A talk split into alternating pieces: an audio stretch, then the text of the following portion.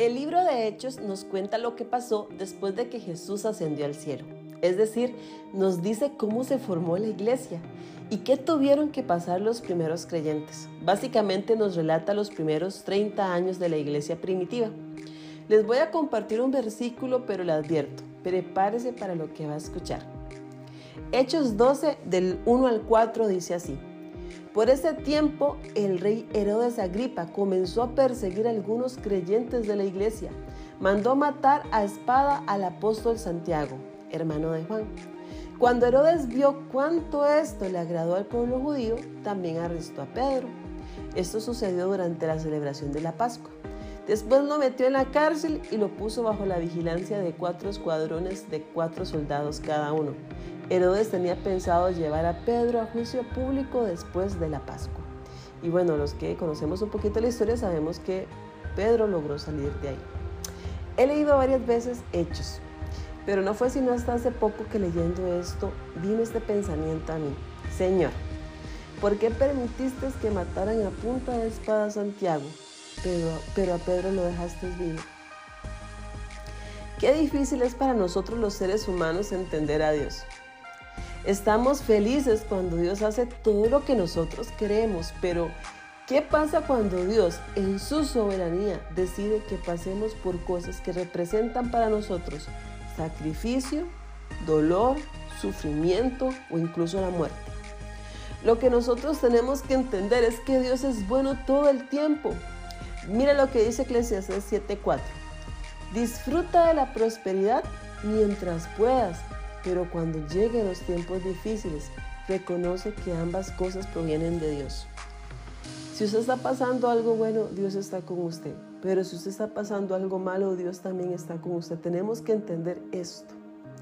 Como hijos de Dios debemos entender que Él es soberano, que nuestras vidas le pertenecen. Y aunque parezca que estamos pasando momentos difíciles, sus planes son siempre de bien. Sí, son siempre de bien. Santiago murió a punta de espada, pero ¿qué pasó con Santiago después? ¿Qué pasó con el espíritu de Santiago? ¿Dónde está Santiago en este momento? Con Jesús, amigos, esperando el momento en que resucite, como otros tantos creyentes. Mientras tengamos puesta nuestra mirada en lo visible, en lo terrenal, será muy difícil estar dispuestos a sufrir a causa de Dios.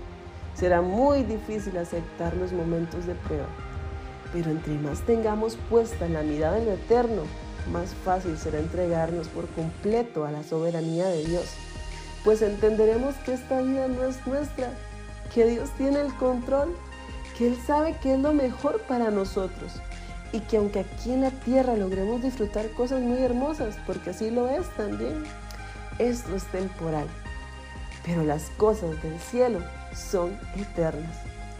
Así que pase lo que pases, recuerda que Dios es bueno todo el tiempo y que en los momentos más difíciles de tu vida, Él está contigo. Porque eso nos ha prometido en su palabra cuando nos dijo, yo estaré con ustedes siempre hasta el fin de los tiempos. Así que hoy vamos a orar. Vamos a pedirle al Señor que nos ayude a vivir felices en su soberanía aceptar lo que Él tenga para nuestras vidas, Señor. Una vez te rendimos nuestra vida, te, llamamos Salvador y te entregamos nuestra vida. Y queremos decirte, Señor, que entendemos que tú eres soberano, Señor. Y cuando estemos pasando tiempos de prosperidad, Señor, lo vamos a disfrutar. Pero cuando estamos pasando tiempos difíciles, Señor, no vamos a renegar, porque entendemos que ambas cosas provienen de ti, Señor.